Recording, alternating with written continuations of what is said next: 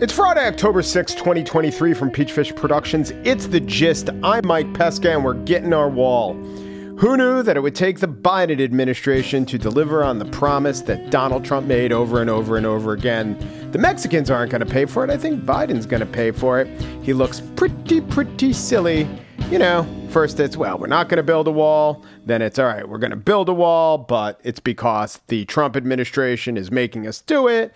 And then it's in statements to the press. I still don't believe in walls. How can you not believe in walls? Not the big, stupid spikes on top Donald Trump wall.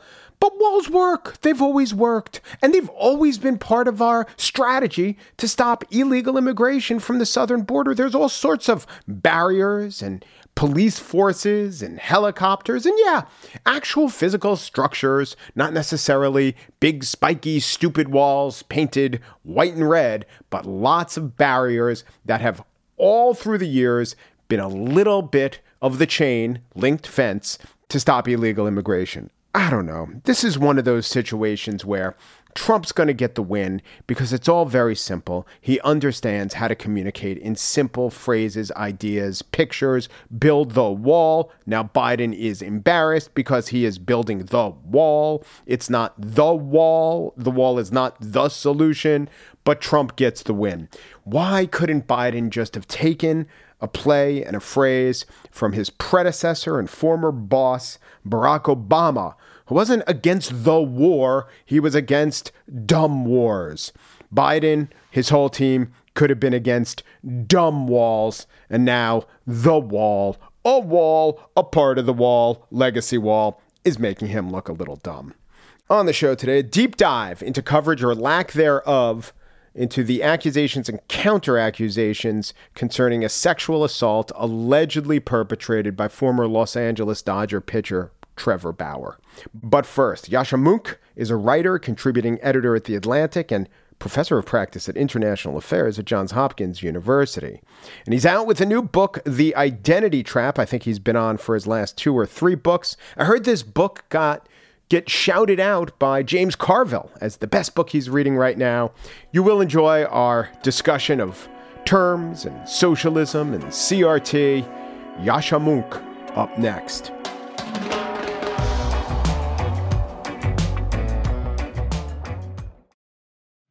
This episode is brought to you by the Jordan Harbinger Show. You've heard me talk about the Jordan Harbinger Show because it's one of my favorites. He does in depth interviews with some of the world's most fascinating minds. I can name a few Barbara Boxer, Anderson Cooper, Michael McFaul, the Ukraine or Russia ambassador, talking about Ukraine. One I recently listened to was Stanley McChrystal, the general, the former general, and he told uh, an interesting story about revering Robert E. Lee but then, after having a portrait of him for 40 years, he's a 63 year old man, throwing it in the trash. Because his wife says, you know, what that picture and that man means to you, it doesn't mean to other people, and you have to understand that. And then in the interview, they got around to the point where McChrystal talked about that interview in Rolling Stone magazine that pretty much ended his career, where uh, got to the desk of Barack Obama and it had McChrystal saying, unflattering things about the war effort and just how he talked to his wife and how they decided not to be bitter and not to wallow in it. He could have taken some shots at the process, the reporter, or the president at that point, but he didn't. It was just an overall good interview. It was facilitated by Jordan's excellent interview style. Whether Jordan is conducting an interview or giving advice to a listener, you will find something useful that can apply to your own life in every single episode of The Jordan Harbinger Show. That could mean learning how to ask for advice the right way or discovering a little mindset tweak that changes how you see the world. Search for The Jordan Harbinger Show. That's H A R, like the first three letters, and hard, B I N G E, as in how you'll want to catch up on all the episodes on Apple Podcasts, Spotify, or wherever you listen to podcasts.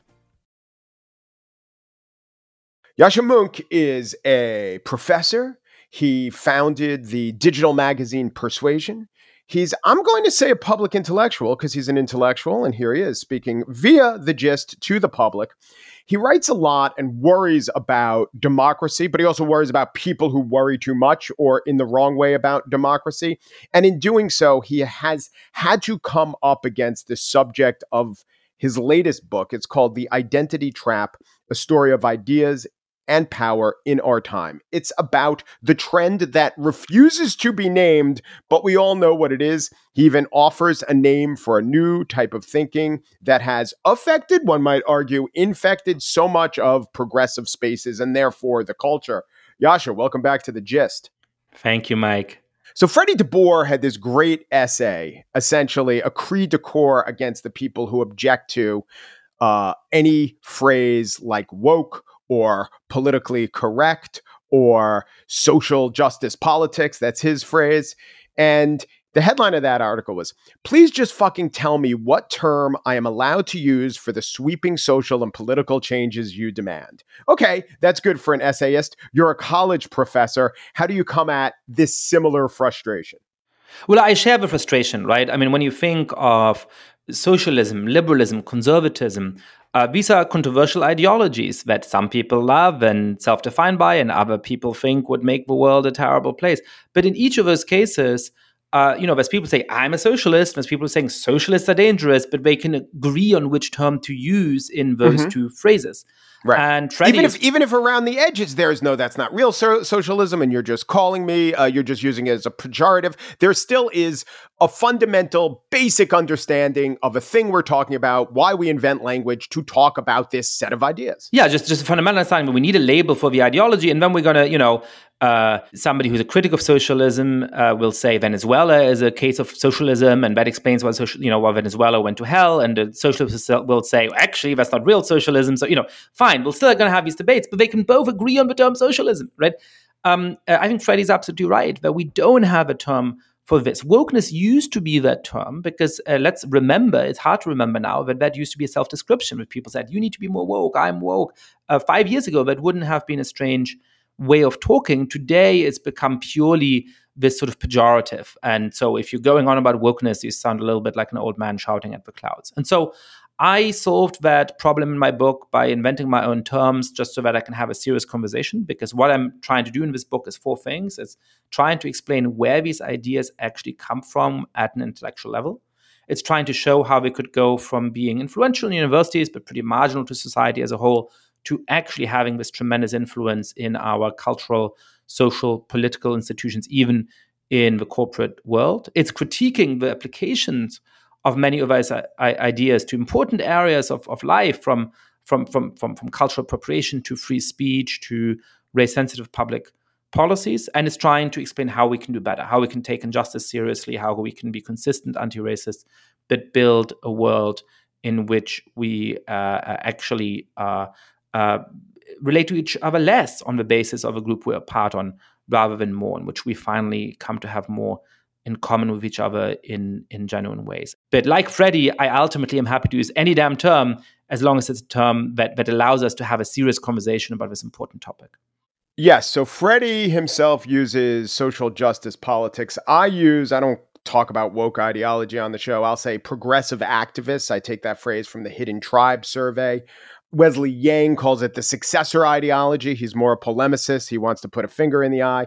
You call it identity synthesis. I think that's befitting someone of your predilections and kind of uh, like deep reasonableness, maybe a little academic. But why is that a good phrase? What's it get at? Well, what, what it gets at is the intellectual history I tell in the first part of the book of where these ideas actually come from. Now, there's, there's you know, a lot of the conservative critics um, of, of, of this ideology You want to say it's cultural Marxism, right? But the way to understand it is simply to take uh, Marxism, uh, take out the idea of class. Uh, Marxism is, of course, primarily an economic set of ideas, and put in the idea of culture or the idea of these particular identity groups, and you get exactly what we have today. I just think that's wrong. That's wrong conceptually, and it's certainly wrong historically. So, what I do in the first part of the book is to show the main thinkers who really helped to shape these ideas, which for me are Michel Foucault and the broader postmodern tradition, Edward Said, as well as Gayatri Spivak and the broader postcolonial tradition, and then Derek Bell and Kimberlé Crenshaw and the broader uh, tradition of critical race theory. And what we are seeing today is a popularized, sometimes vulgarized synthesis of these different sets of ideas about identity. And so that's why, why I call it the identity synthesis. There is a notion that is often voiced by people who are adherents to some or all of these ideas. And what they will say is, you know what, you're mischaracterizing me. I don't believe that. And Kimberlé Crenshaw doesn't sign on to everything Michel Foucault says. And maybe Foucault himself had doubts about some of his agenda. And some of, uh, you know, Edward Said is also dead. But that while post colonialism does seem to go together with CRT, does seem to get go with post modernism. Not always. And therefore, you'll always get the pushback, you know, you're explaining my project wrong. Do you think that's legitimate, or do you think that's a tactic to elude uh, actually pinning down any of these ideas. Uh, you could even argue, maybe, that this is exactly what they want to do in order to infiltrate uh, discourse to say, no, no, no, we don't believe this. You're getting it all wrong. And then you turn around and look, and it's like, oh, those ideas that they said didn't exist have taken hold in many of our institutions. It, it's both of the above. Often in intellectual history, you know, ideas come from a particular place, but the person who originated them looks at the later evolution and says, well, hang on a second, that's not exactly what I had in mind. I'm not very happy about uh, what became of these ideas. So I have a section at the end of part one called Careful What You Wish For. I think it's right, for example, that you know Michel Foucault was really worried about what he called what what what, what, what James Mill called the panopticon, the idea uh, you know that in a prison you would have a central guard tower.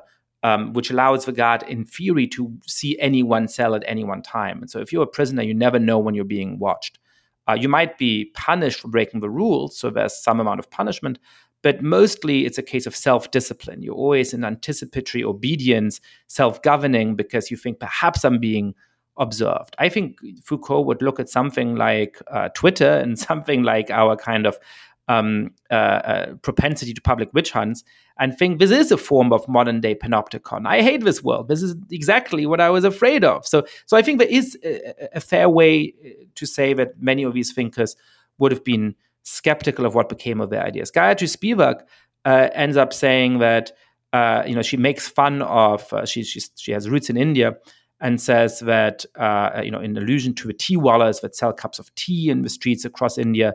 Um, she makes fun of the identity wallahs at American universities, who she finds to be completely humorless and so on. So I think it's fair to say, hey, these are sophisticated thinkers, um, and they wouldn't agree with the way in which the ideas are being applied today. But, but I think it's very clear that m- all of the main themes of today's social justice activism have their roots in these thinkers. So let me talk you through that, uh, even if that takes a few minutes um, to, to, to justify that, if that's okay, Mike. Yeah, I'd like to, but let me, let me before we get there, I just want to ask a specific one, which is CRT. That was weaponized by Christopher Rufo and a few other conservatives, finding critical race theory everywhere, even in places where it really didn't exist. So what how this uh, shook out in terms of the public debate was uh, Rufo seeing that there was an opportunity to uh, paint with a pretty broad brush and hurt his enemies by uh, applying the label CRT to everything. The people who were adherents to CRT not wanting to uh, sign on to that description. People who really weren't adherents or never even heard of CRT saying, "Why is why is uh, the fact that we have this white affinity space that has nothing to do with CRT? CRT is an advanced." Uh, graduate level theory. That's not what we're doing. So the question is is it really CRT that's going on in many of these spaces, or has the phrase CRT just become a boogeyman that gets applied to every kind of thought that Vivek Ramaswamy doesn't like? Uh, both. So uh, I know I keep saying both to any question you ask, but it, but it keeps being true. Um, so look, I think uh, there's a really sort of you know American American public sphere is just absurd at the moment, right? And and what happens over time is that one person says something, and everybody on the other end of the spectrum just says the opposite, and then everybody on the original spectrum says the opposite of that, and and and the fronts are just incredibly simplistic. So what happens over time when we debate about quote unquote wokeness is that you know some crazy people on the right will call stuff woke, but it's just sensible or reasonable. Um, and then people on the left will say, well, all that wokeness is is wanting kids to be taught about the existence of slavery and stuff like that, right? Um, right. Just, just, General just, you know, what, all what critical race theory is is just being critical about the role that race plays in our society, right? And that is just that is just false when you look at the origin of these ideas. And I, I, the people who would find it more offensive than anybody else is the original theorists who came up with those ideas. Um, so, uh, you know, uh, when it comes to CRT, somebody like Derek Bell uh, you know, really the the the, the, the founder of, of, of, of, that ideology, the most influential figure within it, who taught many of the later people within it, like Kimberlé Crenshaw, widely recognized as kind of a dean of critical race theory. Um, uh, mocks "We Shall Overcome," the song of the civil rights movement, because he thinks it's too pious and optimistic. He says we should get rid of what he calls "quote unquote" the defunct racial equality ideology of the uh, uh, civil rights movement. He is deeply critical of Brown versus Board of Education, thinking that perhaps in many contexts we should have had institutions that are separate but truly equal. Kimberlé Crenshaw says in 2010, 2011, uh, that the ideas of Barack Obama are fundamentally at odds with the main tenets, with the key tenets of critical race theory. So uh, you know, this ideology, critical race theory, is is is is is is one that you need to take seriously. I enjoyed reading Bell and Crenshaw. They're both smart people who I learned from in reading them, but they are fundamentally opposed to the tradition that I most value in in, in American political history, with that which extends from Frederick Douglass through Martin Luther King to Barack Obama, and is deeply aware of the hypocrisies of America, deeply aware of the injustices done in particular to African Americans as well as other minority groups, but who say the way we've historically made progress is to demand that the country lives up to these values. And what we should do is to live up to these values rather than to rip up the Constitution, the Bill of Rights, the, the, the, the ambition to live in a country in which you're less rather than more defined by by who you are. So I do so so so you know I do think there is a connection between these ideas. When when it comes to these specific things, um, that's more to do with Spivak than it is with CRT. But we'll, the idea we'll, of CRT is disputed, widely disputed by people who want to have programs that have affinity groups in school or who emphasize whiteness or all manner of projects and they will say this isn't CRT. They will roll their eyes. They will point to conservatives who label everything CRT. And they will often say CRT is a graduate level uh, idea. No elementary school students are being influenced by CRT. So, in your estimation, where will you find CRT that maybe some people deny it? Maybe they earnestly deny it. They don't know that it's there. But where is CRT really in our culture? Well, I think that these ideas are an applied version of the identity synthesis, which is the set of ideas that I chronicle in the book. Um, specifically, what you're talking about, I think, is more an outcome of an idea of um, Gayatri Spivak than it is of the critical race theorists. Um, but they're very much part of the same tradition. So let me talk you through a little bit of that, at least the beginning of it, because really I can only answer this question if I can go into the substance of it, right? So for me, the beginning of this set of ideas is in Michel Foucault in the 50s and 60s. Um, and, and, and Foucault is uh, defined by a rejection, first of all, of what he calls grand narratives, of a grand structuring uh, narratives, uh, the great theories that explain how the world really works. Uh, and he's critical of the grand narrative that is most popular among many of his contemporaries, including Jean Paul Sartre, which is that of Marxism.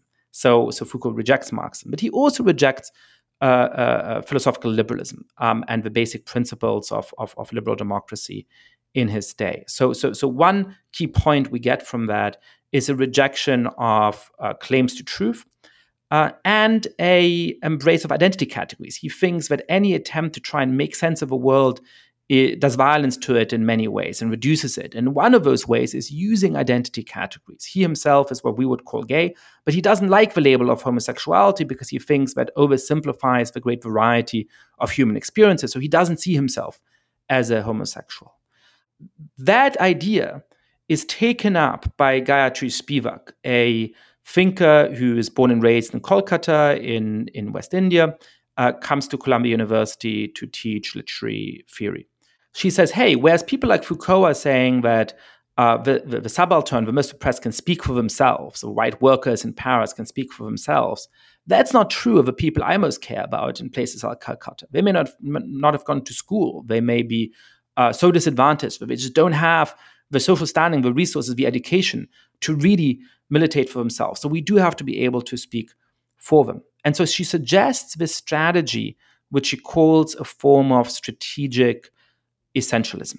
So she's saying the essentialist account of identity that many people take for granted, but there's something just objectively uh, common between people who are black or people who are women or something like that. Philosophically speaking, that is wrong. But for practical political purposes, we should act as forward was right, because only in that way can we accomplish our strategic objectives of fighting against injustice. And to do that, we have to encourage people to really deeply define by the group of which they are a part. And that might absolutely help to set in place what I would now call progressive separatism in education.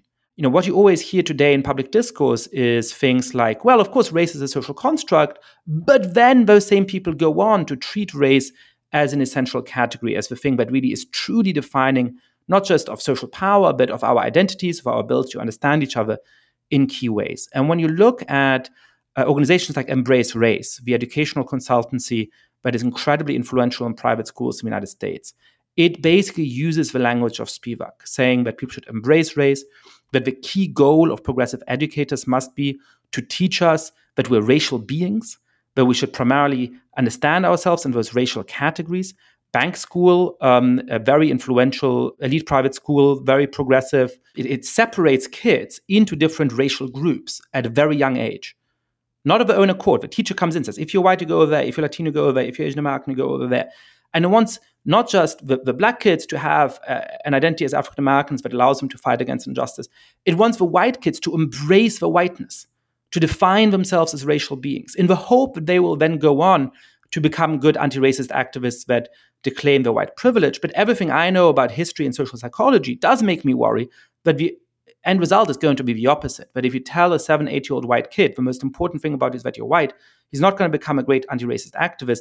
He's going to much more likely become something like a racist, much more likely become somebody who says, well, let me fight for the interests of whites, because that I think happens when you split people up into these different groups. Yascha Mounk is a professor of the practice of international affairs at Johns Hopkins University. He's the founder of the digital magazine Persuasion, where he also hosts the Good Fight podcast. He's a contributing editor at The Atlantic, and his new book is The Identity Trap A Story of Ideas and Power in Our Time. Yascha, thank you so much. Thank you so much, Mike.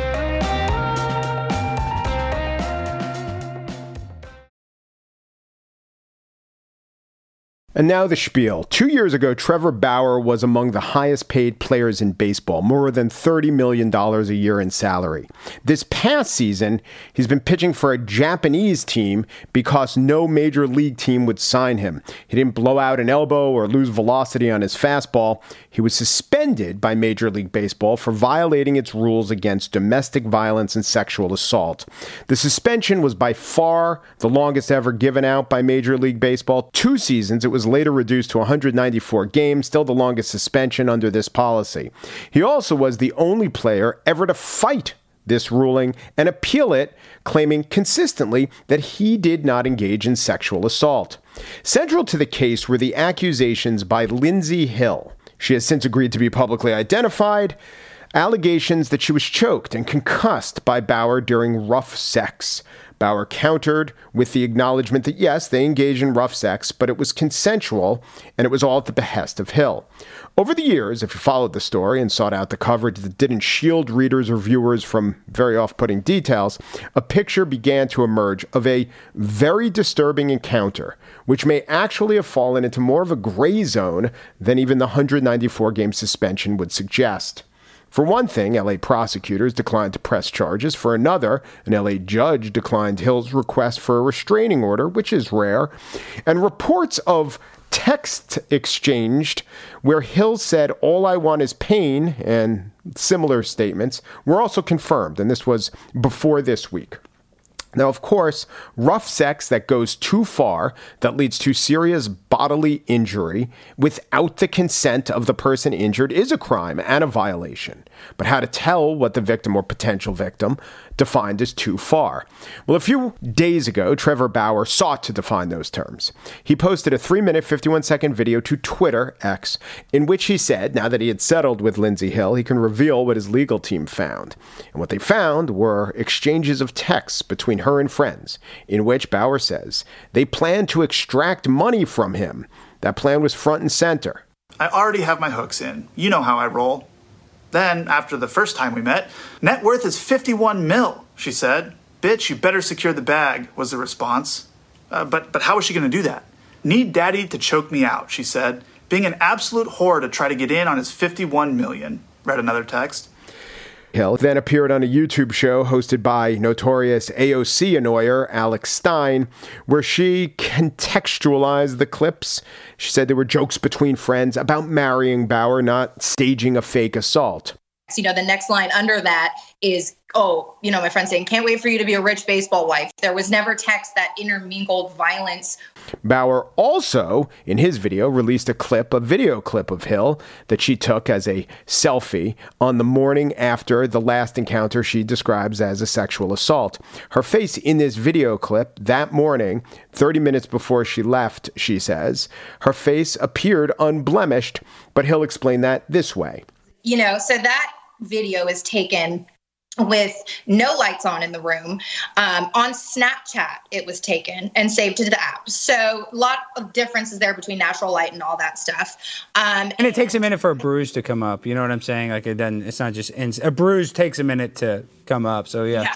yeah. Yes, any normal person, you know, can see uh, that bruises will take time. That video was taken maybe four hours after everything happened. So um, I took that and I think, and I, you know, said this straight in my deposition. If you zoom in, the scratches are all there. You know, you can't see if there's a shadow on my face. So what I did was, and these, of course, never been public either. Um, some of them have been. Um, I get in the car about 20, maybe 10, 20 minutes after that and take selfies of my my entire face. And there that you can, you know, see the bruise just starting um, and the scratching and all of that stuff.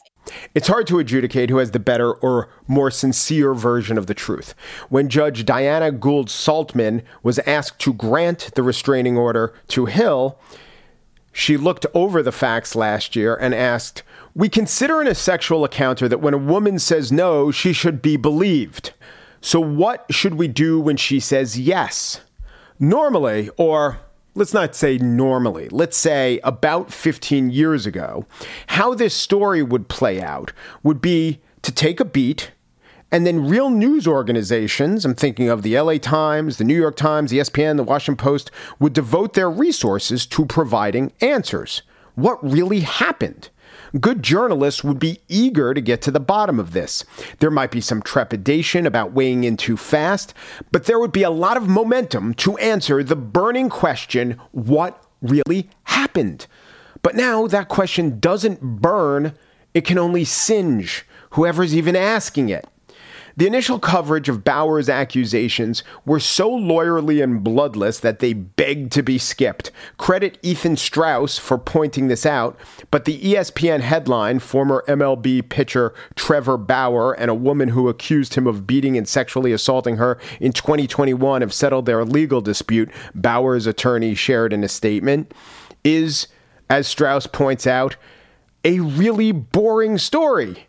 He writes, This headline seems to insinuate that he paid to make the ugly situation disappear. It does. I'll read you another one. LA Times. Former Dodgers pitcher Trevor Bauer and accuser settle civil lawsuits against each other. Then follows a bland recitation of the settlement with dry quotes from the lawyers. But 15 paragraphs in, we find out, quote, after filing the defamation suit against Hill, Bauer said he was able to access additional materials, including a video showing Hill, quote, smirking in his bed, quote, without any mark on her face after the second of two sexual encounters. Bauer said he found this video. They're quoting Bauer describing what he saw in the video. But we know that he played the video. And we also know, and this did come after the deadline for that article, that Hill confirmed the video's authenticity. You need to mention that it's not just Bauer saying he saw a video, he showed us all the video, which turned out to be a real video. Anyone reading the story would have already seen that video because Bauer posted it on Twitter in a clip with tens of millions of views. So, into this ever cautious breach, which I don't know, will might be corrected by someone writing the definitive account in a day or a week or a month. But this is a breach. This is a maw, and into this situation comes the slice of media that's not just willing, but eager to advance the story, the ideologically inflected media, which doesn't mean they're wrong, but they, they exist and they're not shying away. Clay Travis, a sportscaster and conservative talk show host, he has taken over Rush Limbaugh's old spot, was feeling vindicated I don't think there's any doubt that Trevor Bauer was 100% wronged by sports media, by Major League Baseball, uh, and by media outlets in general that ran with the allegation that he had beaten and raped and physically assaulted a woman that he slept with, that he choked her, that he fractured her skull, that he beat her up. Uh, all of those things appear, based on the evidence now, to be untrue. On the other side, ideologically, is Dan Le Batard, the former ESPN broadcaster who left the network over clashes with their insistence that he not criticize Donald Trump on the air. His program had their in house baseball and legal expert David Samson on. Samson described Bauer's video. He went into a three minute exchange of victim blaming and victim shaming. But that is the question. Was she a victim? Samson thinks so. He also says Bauer's a liar. He actually lied. And he said that the court said that I never did it. And that's not at all what happened. But in fact, that is what happened. That clip, which got 200,000 views, was titled, In the Video, He Actually Lied. There is Zero Proof. Samson's explanation is that a rejection of a restraining order is not ipso facto a ruling on the truth of the underlying accusation. Yep, it doesn't have to be, but I've already read one quote from Judge Diana Gould Saltman saying that Lindsey Hill said yes. Here's some other coverage of that LA Times. Gould Saltman determined that Bauer did not pose a threat to the 27 year old woman who accused him of sexual assault over the course of two sexual encounters, and that her injuries were not the result of anything she verbally objected to before or during the encounters. Quote, when she set boundaries, Bauer respected them, the judge said. And the AP reported in denying the civil domestic violence restraining order after a four day hearing. Judge Diana Gould Saltman said that according to the 27 year old San Diego woman's testimony, Bauer honored her boundaries when she set them. And she said Bauer couldn't know the boundaries she didn't express to him. So that's not just the judge rejecting a restraining order, but as Bauer said, it's her denying that the underlying acts were acts of assault. Le Batard himself in an effort to be even handed, had on Gus Garcia Roberts of the Washington Post, a reporter who has reported extensively on the story. Because he can tell us what the facts are here. He's been covering this, and he can come closer to telling me what's true here when I don't know what's true, and none of us really know what's true with the most fact gathering that he's done. But then, in conclusion to that segment, a segment trying to ascertain the facts of Lindsey Hill's status as a victim, Le Batard himself just plows ahead presuming that she is a victim. This is why the system and everything works against victims who try to come forward and not be victims again, because the system crushes them. Money crushes them. Privilege crushes them. Like this is, it's textbook. What it is that you're describing is the facts of this. If what Trevor Bauer is putting forward is correct, and that is the question Le Batard brought Garcia Roberts on to try to answer, if Bauer is correct, this is not the system or privilege crushing a victim. This is a false accuser getting exposed as such. And it might not be that. There are other accusers. We don't know the extent of their complaints. An Arizona woman has accused Bauer of sexual assault as well, charges which Bauer denies and which came forward after the assault allegations with Hill were revealed. And listen, the idea of rough sex and consensual rough sex. I mean, in practical terms, if you're a multimillionaire on a first or second date and you think that's a good idea, why not just go over to your checkbook, sign your name, write a one and maybe a zero, maybe two zeros, and give it to your new sexual partner and say, you know, I believe we have a nonverbal agreement for you not to write too many more zeros and hope it all works out. That's about the wisdom of engaging in that sort of behavior. Hell, I'd even go as far as to say no first time rough sex with people you don't know and trust. It's crazy, right? Call me a kink shamer.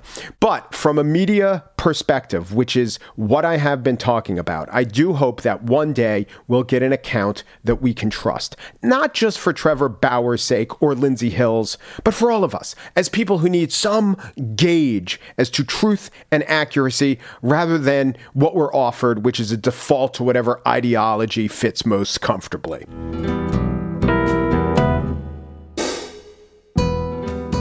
And that's it for today's show. Corey Wara is the producer of The Gist. Joel Patterson's the senior producer. Michelle Pesca is CLFAO of Peachfish Productions. The Gist is presented in collaboration with Libsyn's AdvertiseCast. For advertising inquiries, go to advertisecast.com slash The Gist. Um Peru, do and thanks for listening.